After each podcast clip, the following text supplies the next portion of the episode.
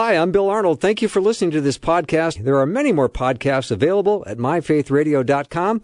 Your support makes this possible. Thank you.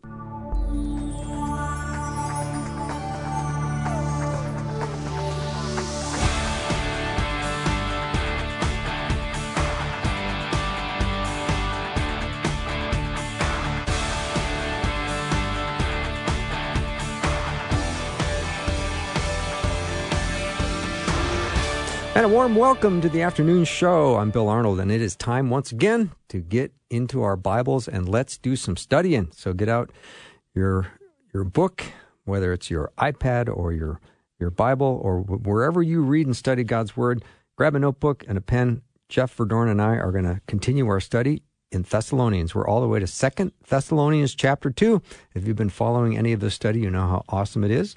And we're back at it today. I can hardly wait. Jeff, welcome back. Hi, Bill. Lesson 14. Wow. actually. Thank you for reminding me of that. Yep, number 14. Number 14. And we are in Second Thessalonians chapter 2. I can hardly wait. We are. So last time we were in chapter 1, 2 Thessalonians chapter 1. We actually made it through the entire chapter Yes, in did. one episode. That's a new record, I think, for us. I agree. So uh, just a little reminder, a little review. We were studying, uh, started Second Thessalonians last week in chapter 1. Second Thessalonians, like First Thessalonians, was written by Paul right around 51 AD. The main themes of this book are to encourage the believers in their persecution with this hope of the rapture. And the rapture is discussed, if you recall, uh, I've mentioned this many times, that in every chapter of both First Thessalonians and Second Thessalonians, the rapture is mentioned.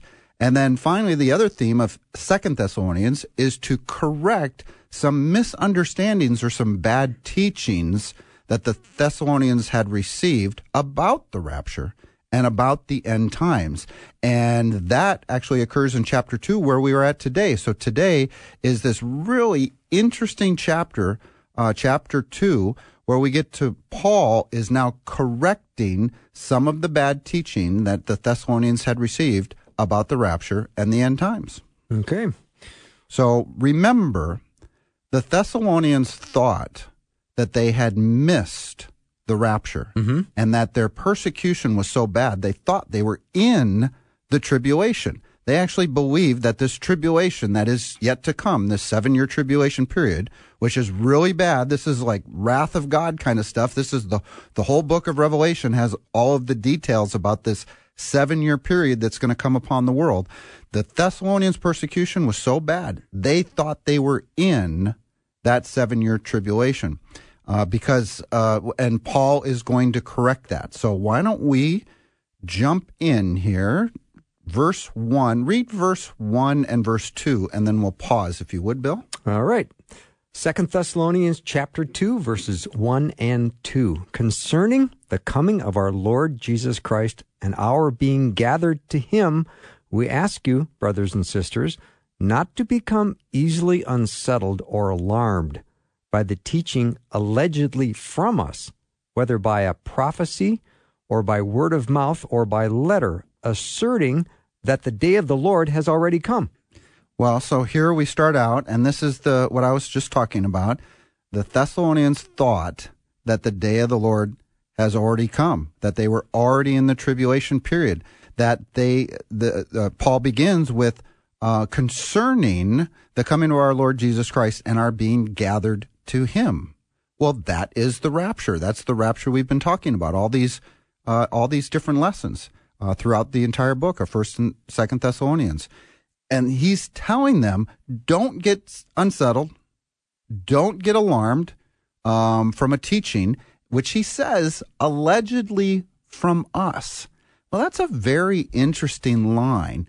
They they clearly received some kind of letter that was supposedly from paul but wasn't in other words, there was an imposter, some kind of fraud. Somebody was writing the Thessalonians or making up some teaching saying that this was from Paul, and it wasn't. wow So very early on in the church, we see that there is false false teaching and false premises uh, being ascribed even to in, with in a false way uh, within the church of, of Jesus Christ. So Uh, false teaching, as we're going to talk about today, has been with us for a very long time since the very beginning. And that's pretty clear in those first two verses, Jeff, that there is trouble. Uh, there is. And in fact, Paul in the next chapter says at the end of chapter 3, he says, Now I, Paul, write this greeting in my own hand, which is the distinguishing mark in all my letters. This is how I write. And he was telling him, Hey, if you receive something else mm. from me, if it doesn't look like this, then it's not from me.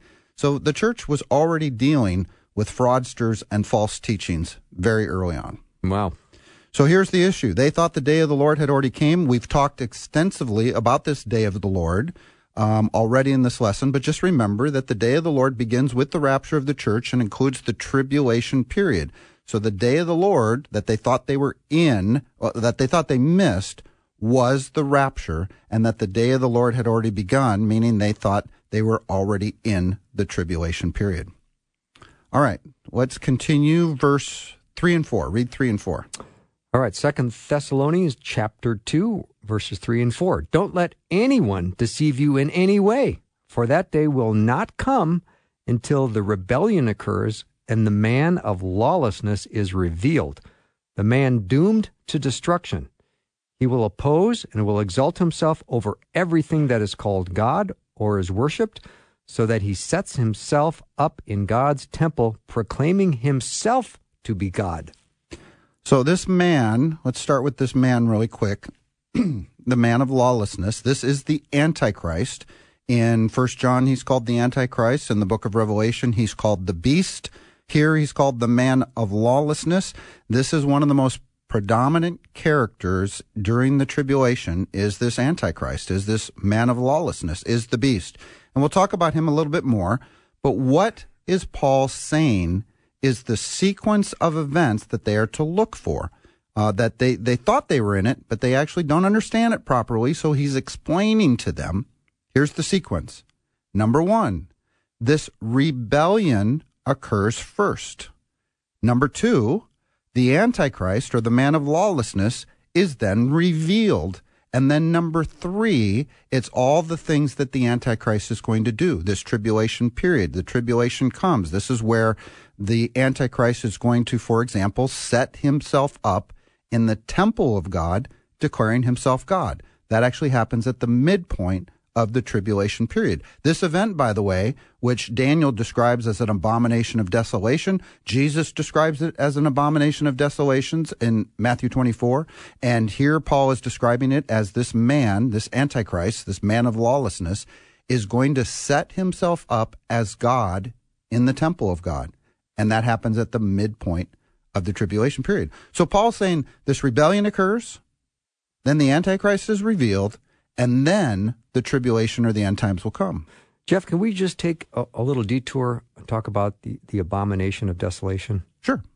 Uh, only because that's going to be something that people are going to go, whoa, whoa, whoa, whoa, but tell me, what is that again? What is that? Yeah, so it, it comes originally in Scripture from Daniel chapter 9. Jan- Daniel 9 is an amazing prophecy, not only about the first coming of Jesus, but also, and, and the timing of his first coming, but it also sets the framework for this final seven year period that's going to come upon the world that Daniel 9 outlines is basically the Antichrist is going to come. Then he is going to set up an abomination of desolation in the temple at the midpoint of this tribulation, of this seven year tribulation period.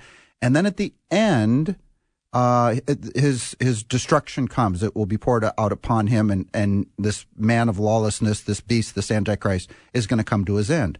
And of the end times, that's all we learn from this Daniel nine prophecy is that the antichrist comes, he sets up an abomination, and then the end is poured out upon him.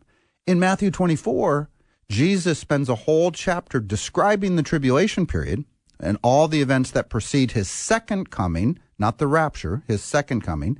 And he once again mentions this abomination spoken of by the prophet Daniel. Mm-hmm. And Israel, when you see that, you need to flee. You need to get out of Dodge. Remember that passage where it says, flee yes. into the wilderness yes. where God is going to protect Israel for three and a half years. So we know that this abomination is in the middle of the tribulation.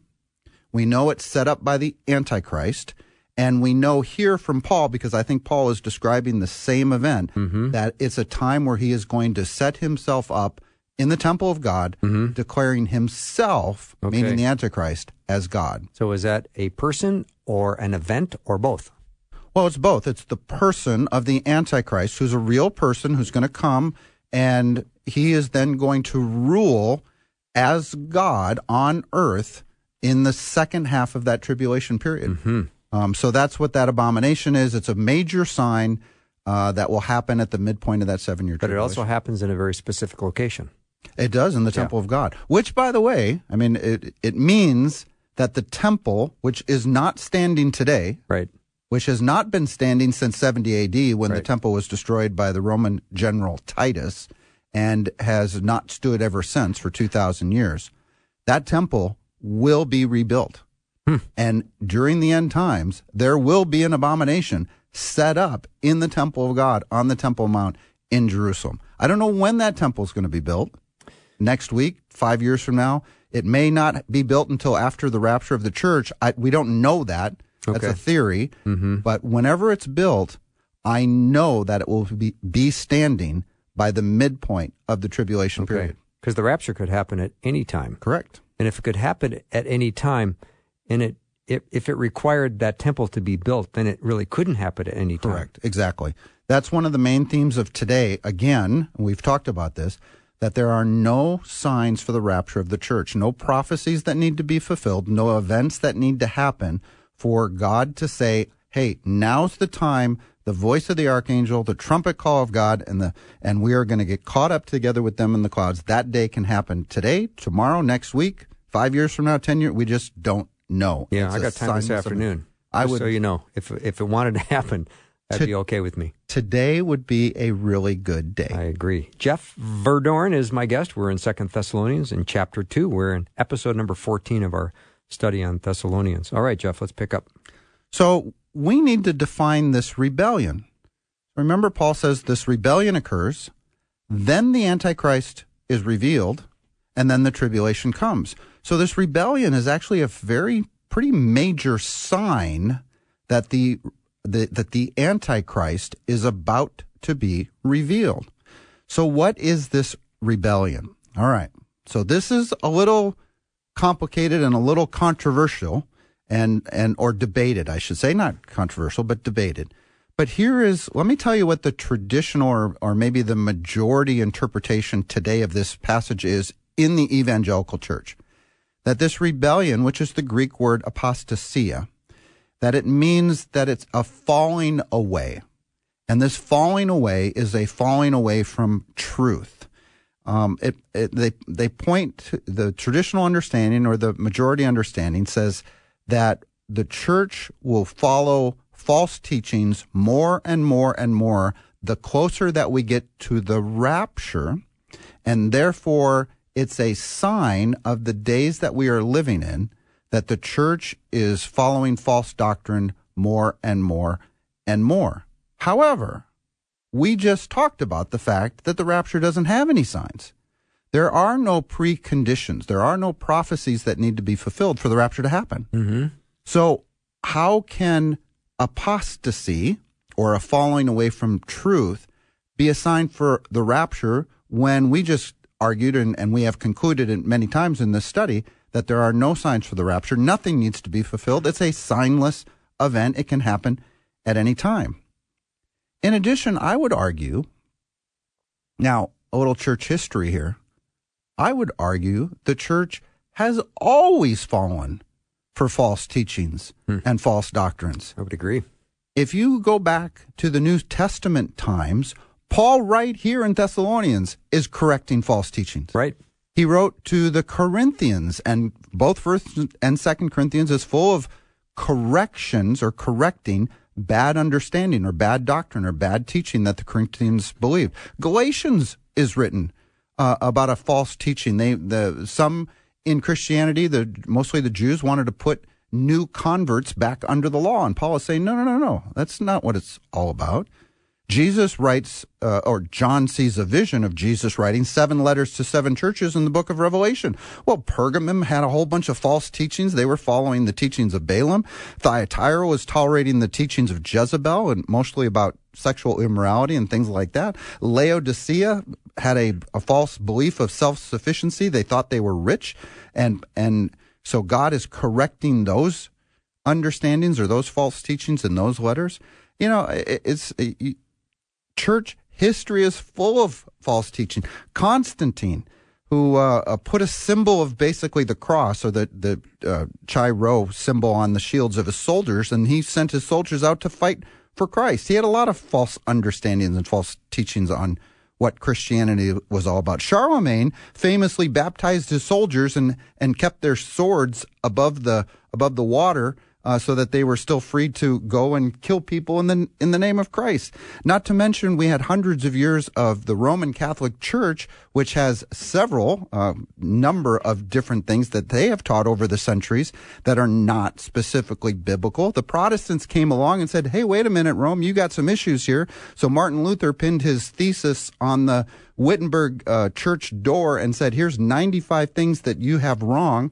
Uh, including, by the way, indulgences and understandings of purgatory and by the way justification by faith alone which is a, a cardinal doctrine within the within the evangelical church he was saying rome you got all these things wrong but lest we think the protestants got it all right they had vast number of doctrines and teachings that they got wrong over hundreds year, of years uh, which ended up causing splits into multiple denominations that are too many to count i mean mm, yeah. the church is full Boy. of false teachings mm, um, not right. to mention what we got going on today with new age movements and and um, you know social justice movements and the the woke church in a lot of ways. I mean, there's so many to even count. We could spend a whole hour just rattling off false teachings within the church. So I think the church has always fallen for false teachings. Uh, it's not that it's going to increase. It's not a falling away from truth. It's something different, mm. which we're going to look at, I think, after the break. Yeah, right? we'll come right back. Jeff Verdoorn is my guest. We're talking about our study in Thessalonians. We're in Second Thessalonians chapter 2. Don't go anywhere. Be right back.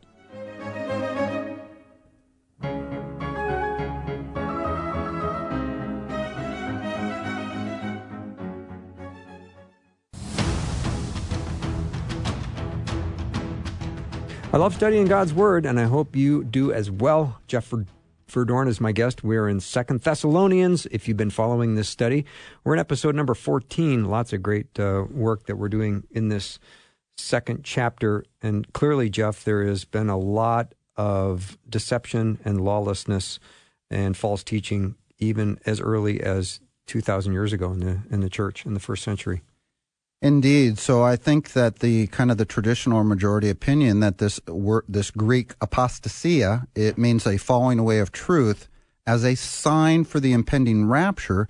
Just it, it's not even a natural reading, I don't think, of this passage in Second Thessalonians 2. So this Greek word, like I mentioned, apostasia, it can be translated as a falling away, but it can also be translated as a taken away or a, a withdrawal or a departing. In fact, the original Geneva Bible uh, back in, um, I can't remember what year, end of the 1500s, uh, actually translated this word as a departing needed to occur first. Well, what departs prior to the Antichrist being revealed? Well, the simple answer, as we've been discussing for 14 lessons, is the rapture of the church. That is the departing that I think Paul is talking about. It's not a falling away, but a taking away. In fact, the root word for uh, apostasia is the Greek word episteme, which means a withdrawal or a departing. And I think that is a much more natural understanding of this passage. And, and it fits this idea that the rapture of the church will happen prior to the Antichrist being revealed. Paul is saying that the departing will occur first, the rapture, then the man of lawlessness will be revealed, and then the tribulation will come. And that is a much more natural flow, not only to the text, but a natural reading of this passage. Um, so, and and I I get that many in prophecy circles, uh, you know, around the country teach that more and more we are going to see a falling away of truth, and we are absolutely. But I would argue that we've always seen uh, the church departing from true doctrine. It's always been an issue in the church. And by the way, how much falling away from the truth is enough? Yeah. Yeah. 0.011%. Yeah, that's Yeah. right. I mean, that's what God wants us to be firmly in, in our doctrine and handle our, our doctrine very closely and be that workman, one approved who correctly handles the word of truth. But if it's a sign of the impending rapture, how much false teaching is enough? I mean, we've got, we have so much false teaching in the world today, but I could envision even more. And so, how much is enough for the rapture to come? So what I'm saying is I don't think the traditional view is fits the text as well where it's more false teaching than the rapture comes. I think what Paul say, is saying is that the departing, the apostasy is the departing, it's the rapture of the church.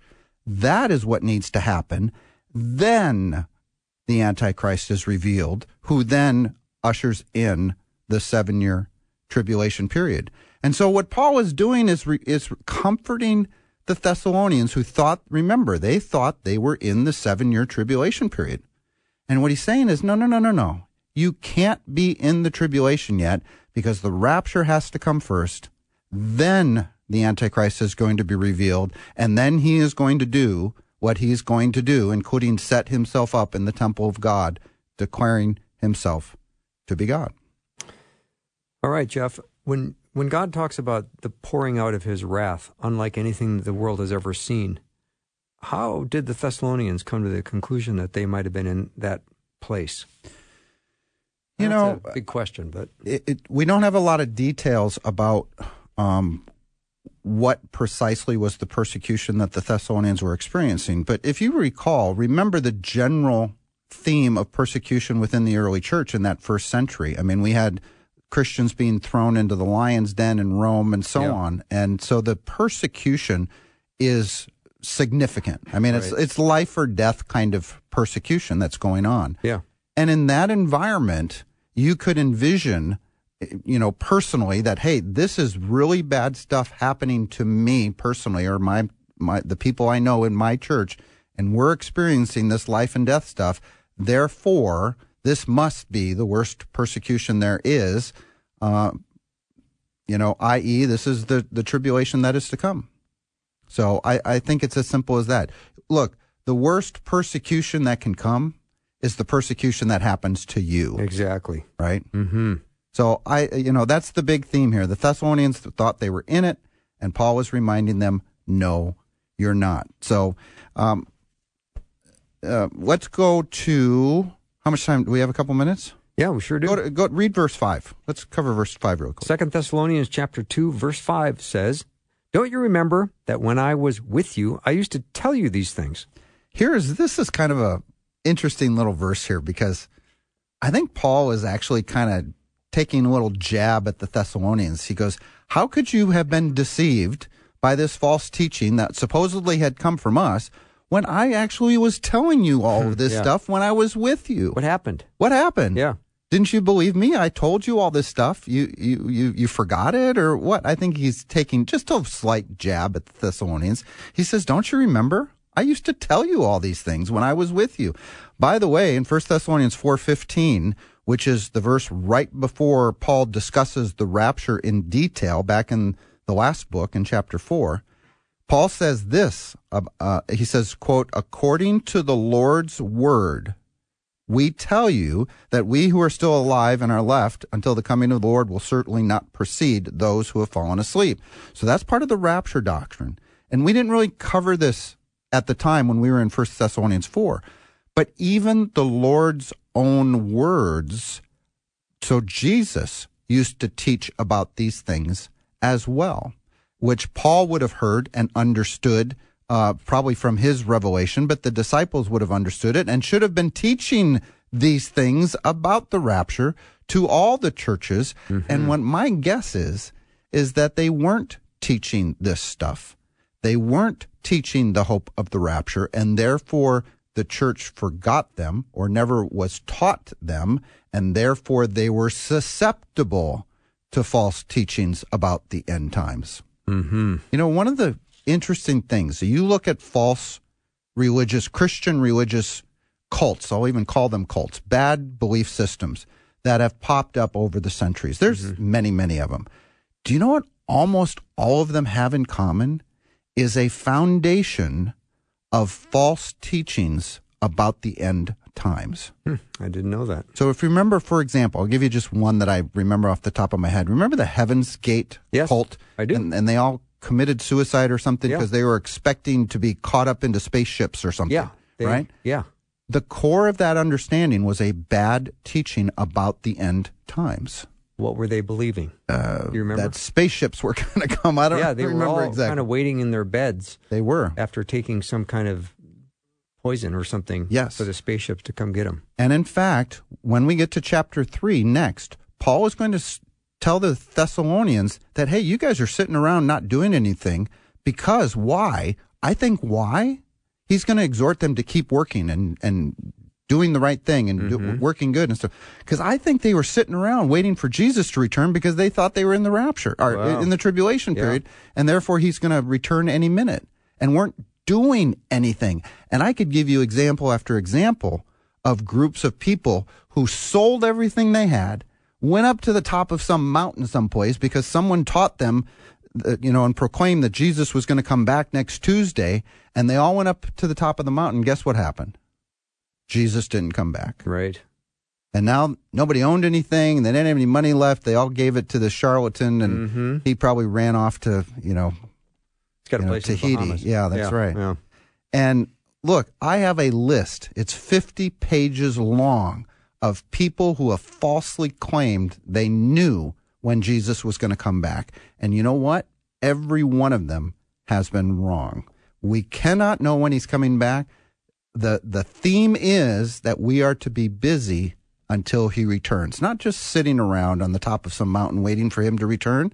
Uh, we have been charged with a task. One of the biggest tasks we've been charged with is go, therefore, into all the world, proclaiming this gospel, teaching them, them to obey everything I've commanded you, even to the end of the age. So uh, we are to be salt and light in this world. We are to be ministers of reconciliation. We have a lot of things to do until he returns, and that's what chapter three is going to be about. And I'm getting ahead of myself because we're No, not even done with chapter This- two yet. No, I, I love the energy that's coming from the other side of the studio, which is the side you're sitting on. it's pretty. It's pretty exciting. This is really, really good. All right, I think we'll take a, our short break right now. Jeff Verdoorn is my guest. We're in Second Thessalonians chapter two, and if you've been following along in this series, we're in episode 14. So there's lots of uh, ground we've already covered. We've gone through the uh, first book of Thessalonians, and now we're in chapter two. So after a short break, we'll be right back.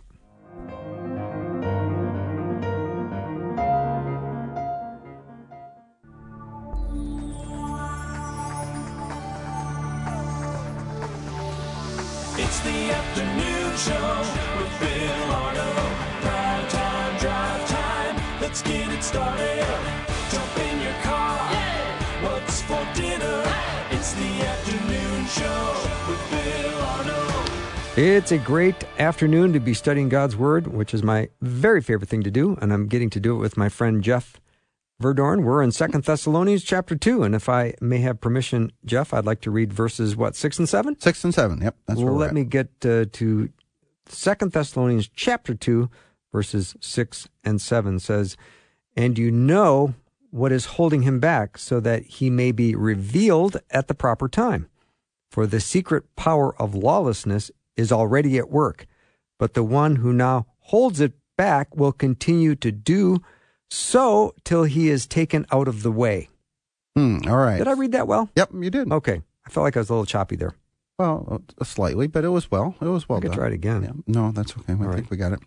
So six, holding him back. Who is he or him? Well, we, we were just talking about this guy, the man of lawlessness, the, the Antichrist, the beast. And we, we just learned in the previous verses that the church is going to be taken out of the way. Then the Antichrist is going to be revealed. And then, of course, the seven year tribulation comes. So that's the outline. let's apply that outline to this verse. And it now says that you know what's holding him back. What is holding back the Antichrist being revealed? And that is that the church has not yet been taken out of the way, according to the previous verses, the apostasia, the departing, the taking away. So now Paul says, for the secret power of lawlessness is already at work. In other words, the power of the Antichrist is already at work in this world. I'll talk about that in a minute, but we see that. Anybody who is opposed to Christ, by the way, is an Antichrist. That's by definition what it is.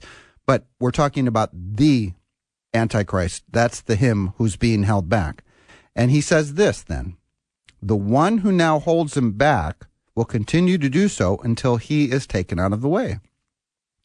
What did we just learn is going to be taken out of the way before the Antichrist is going to be revealed? And that's the church. So this is another one of these kind of contested or debated passages. Who's the he? And how can that be the the church because the church is always described in kind of female terms, the bride and so on. That's the church, not a he. Well, the Holy Spirit is referred to as a he. So some believe that it's the Holy Spirit. So you got some who argue that it's the church, some who have argue that it's the Holy Spirit. In my view, it's kind of uh, it, it, it's it's not a significant debate in the sense that the Holy Spirit indwells the church. So if the church is taken out of the way, the Holy Spirit who indwells the church is also significantly removed, if you will, from the face of the earth because the power of righteousness, the power of truth, the, the group that has the power of, of being salt and light in this world, the church is a force for good, for what is right, for what is true, for what is righteous, for what, for justice. This is what is holding back now the power of the, the Antichrist that, that the church indwelled by the Spirit needs to be taken away, taken out of the way. Then the Antichrist is revealed. So again, I think it's clear that the teaching is that the restraining force needs to be removed, the church needs to be removed, filled with the Holy Spirit, and then the Antichrist is revealed. So I think the He is the Spirit indwelled church. I don't make a distinction between the church or the Spirit because the Spirit indwells the church. Um, and that is what needs to be taken out of the way before the Antichrist is revealed. So uh, it fits perfectly with verses 1 through 5 that we just read. 6 or 7, I think, is just a reiteration of that simple truth that the church is taken out of in a pre tribulation rapture before the Antichrist is revealed. So, one more point. Um, since we are removed and the Spirit indwells the church before the Antichrist is revealed, two things. Some will say, well, how does the Antichrist work during the tribulation period? That's the first question. Well, I think the, the Holy Spirit will work exactly the same way during the tribulation period that it works prior to the rapture of the church. And that is the Spirit is going to convict the world of sin and righteousness and judgment, just as he does now. Mm-hmm. And he will indwell whosoever believes and is saved by God. Jesus said, I promise, if I go away, I will send you another. So mm-hmm. every single believer in Jesus Christ, at the moment they believe, receives the Holy Spirit and is indwelt by them. And so the fact that the church indwelt by the Spirit is taken out of the way as this restraining force does not mean that the Holy Spirit is going to stop working and stop indwelling true believers in Jesus Christ during the tribulation period. But the church is going to be tiny compared to the church today. There, there'll be virtually no restraining force for evil Right. because the church is literally gone and only a handful of people will start believing and then more and then a few and then by the way they're going to be killed and we see them up in heaven and and uh, the antichrist is going to kill them and look it's going to be a very difficult time for anybody to believe and be saved and survive the tribulation period because of the great persecution that's going to come so It's a heavy thought, Jeff. it is. It's it's it's a good thing that um, I remember a couple of weeks ago we were talking about the passage from Matthew 24, where uh, Jesus makes the comparison of his coming to that of the days of Noah. Mm-hmm. And if you recall, he says, "Remember, just as in the days of Noah, People were eating and drinking and giving in marriage right up until the day that Noah entered the ark, and then destruction came upon them. In the same way, and he says, so it will, it will be at the coming of the Son of Man. In other words, it will be the same thing at the rapture. We, just like Noah, know that a flood is coming. We know, just like Noah, that a time of wrath is coming. Mm-hmm. But Noah didn't know when God was going to call him to go through that door of the ark and enter into it, right? Mm-hmm. True. So too, we in the church don't know when God is going to call us home through the door of heaven, Revelation 4, verse 1, where we go through the door of heaven. And by the way, who's the door to heaven? That's Jesus, Jesus. Christ. Mhm. Yeah. And so we're going to go through that door. So the rapture, the flood did not surprise Noah. Not because he knew when it was coming, but he knew that it was coming. Mm. So to the church, we know that the rapture is coming and this time of God's wrath is going to come upon the world. We just don't know when it's going to come. We don't know when God is going to call us through that door to heaven, just like Noah and his family. Mm. Great parallel. Well, I didn't come up with it. It's in the Bible. I, says. I, I Yeah, figured that. I got it, yeah. you pointed it out. I did. Nice work, Jeff. Thank you. Yeah. Um, and and by the way, uh, let's just make one more point about this kind of passage of five and six here is that since we are going to be removed before the Antichrist is revealed, that means that the church will not see the Antichrist come upon the world. I have read countless articles about people trying to identify who might be this Antichrist. Well, you know what, church? I think God says that we should have our eyes fixed on Jesus. We should be waiting for a savior from heaven, the Lord Jesus Christ, Philippians 3:10, but our citizenship is in heaven and we eagerly await a savior from there, the Lord Jesus Christ. 1 Corinthians 1 say that we eagerly wait for the Lord Jesus Christ to be revealed. That's the rapture of the church when we will be with him in glory. 1 John 2 says that so when he re- appears we may be confident and unashamed before him at his coming. That's the rapture of the church. God wants his church looking to heaven to Christ, not looking for an antichrist.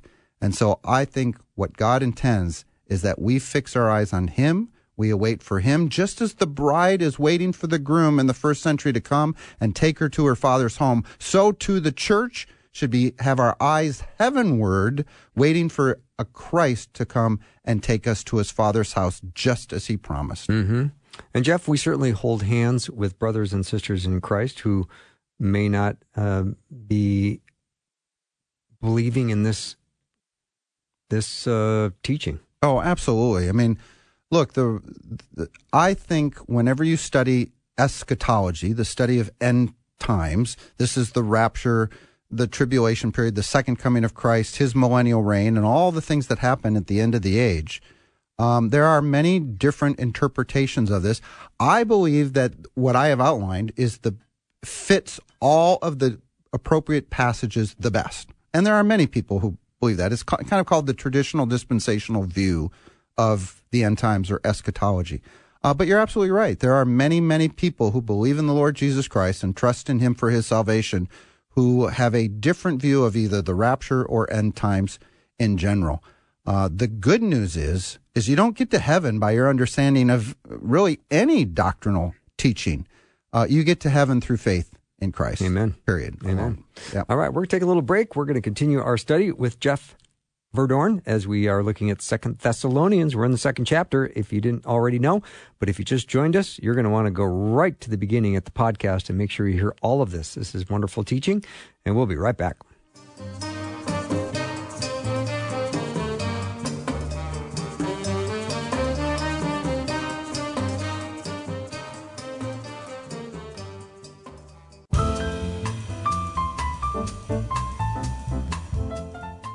Been a great hour. Jeff Verdoorn is my guest. Second Thessalonians chapter two. Jeff, I know we're not going to get through chapter two today, but we're going to be able to uh, get a couple more verses done. Yeah, I think we can get through. Let's read eight, and then probably nine and ten we can get through. Today, All right, today. let me read eight. And then the lawless one will be revealed, whom the Lord Jesus will overthrow with the breath of his mouth and destroy by the splendor of his coming. Good. So now we have the this key phrase here, and then. And then the lawless one will be revealed. Once again, it's this clear pattern. For the third time, actually, in, in, in these verses, Paul is describing the departing, the taking away of the church. They're gone. Then the lawless one, or the Antichrist, or the beast of Revelation, will be revealed. So this is actually the third time he clearly states this this uh, this sequence of events that's going to come. Uh, and then in here in verse eight, he gives us this line. This is I I love God how he so many times in His Word. Almost every time, this character of the Antichrist, this man of lawlessness, this beast of revelation. And I have a list of all the places that he's mentioned in all of Scripture. And almost every time, I think it's every place except for one, where this guy is mentioned in Scripture, God reminds us that he is going to come to his end. So here he says that Jesus will overthrow him with the breath of his mouth and be destroyed by the splendor of his coming. This Antichrist is a defeated foe. Revelation 17, verses uh, 8 through 14, he talks about this beast, and at the end of it, he says, and he goes to his destruction. In Revelation 19, when Jesus returns to earth, it says, then he takes this, this beast, this Antichrist, and he throws them, throws him into the lake of fire of burning sulfur. In 2 Thessalonians 2 8 here, he says he's destroyed by the splendor of his coming. That's the second coming, by the way. He is a defeated foe. And by the way, Satan, who indwells this beast and gives him his power during the tribulation period, is also a defeated foe. Never forget that. I've read the back of the book. I know who wins. All right, 9 and 10. All right. The coming of the lawless one will be in accordance with how Satan works. He will use all sorts of displays of power through signs and wonders that serve the lie, and all the ways that wicked, wickedness deceives those who are perishing. They perish because they refuse to love the truth and be saved. Wow. So here's the lawless one again. We're still talking about this Antichrist. He is a man. He gets his power from Satan himself. In fact, Revelation 13 says that the dragon gave the beast his power and his throne and great authority. So Satan, at the midpoint of the tribulation, actually indwells this beast and gives him great power. That's how he's able to rule the world as a man, as quote unquote God from the temple of God. Um, I, you know, at this point, I like to point this out. This is another one of these things that that uh, I, I I have a little different take than maybe the traditional or common view. There, th- we see three characters in the end times, three bad characters in the end times. We see Satan, we see the beast or the Antichrist, and we see another guy that's described in Revelation 13 who's called the false prophet. There's a second beast in Revelation, and he's called the false prophet. So we have Satan, the Antichrist, and the false prophet. Well, the common, this is often referred to as the unholy trinity. And I agree with that. They are an unholy trinity. But people want to say that Satan is like God, the Antichrist is like Jesus, and the false prophet is like the Holy Spirit. But I want to just point out something. We just heard from Paul that the Antichrist is going to set himself up in the temple of God, declaring himself to be God. The Antichrist is the false God. The second beast of Revelation, known as the false prophet, he has, see if this sounds familiar, two horns like a lamb. He makes the earth worship the first beast. He performs great signs. He causes all to, who refuse to worship the beast to be killed, and he causes all to receive a mark on their forehead or, or their hand. That's the mark of the beast. Well, that kind of sounds like an imitation Jesus, doesn't it? Sure who is does. the true prophet who came as a lamb of God. He did not his own will, but the will of his father. He pointed everyone to God, the Father up in heaven. So I think the false prophet is like the false Jesus, and Satan, rather than being the false God, is acting more like the false Holy Spirit, who indwells the the Antichrist Player. and gives him mm-hmm. his power. Wow.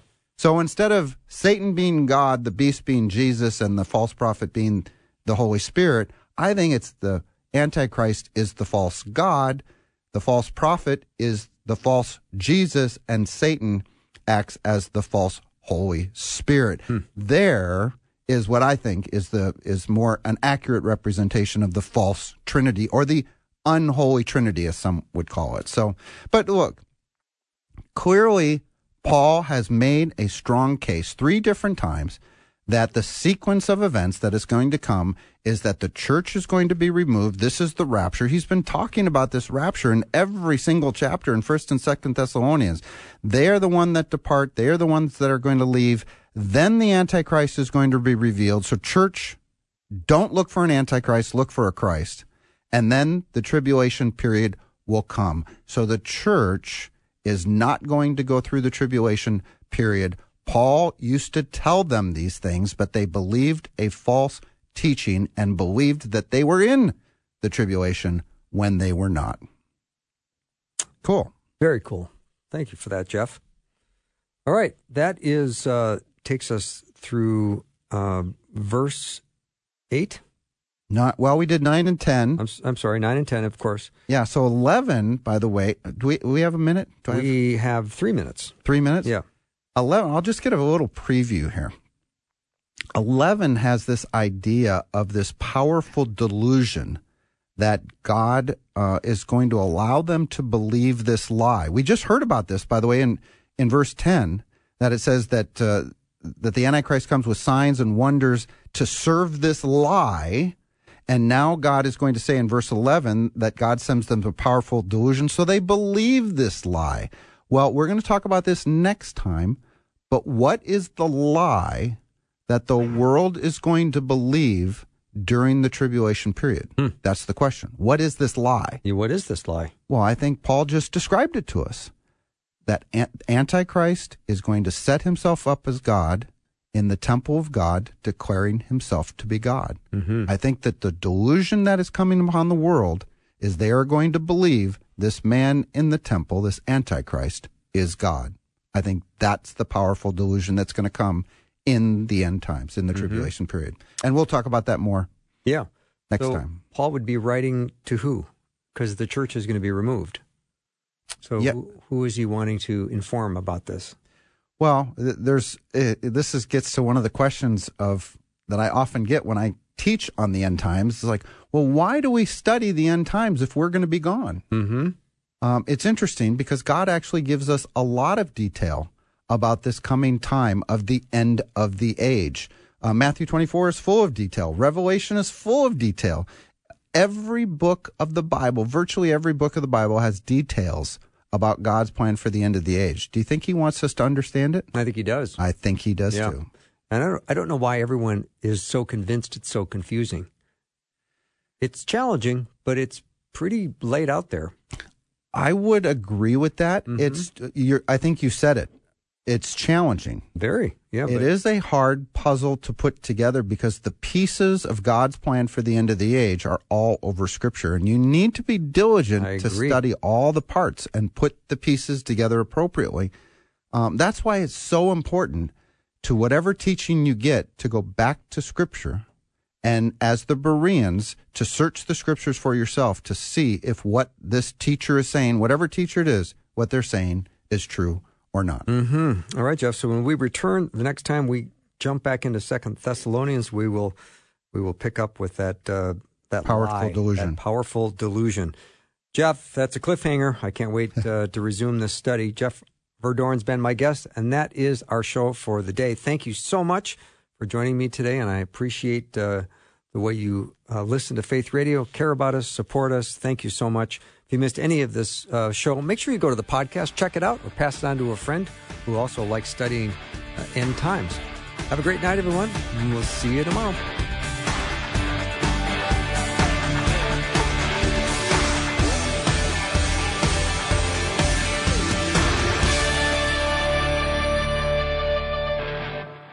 Thanks for listening. Programming like this is made available through your support. Information available at myfaithradio.com.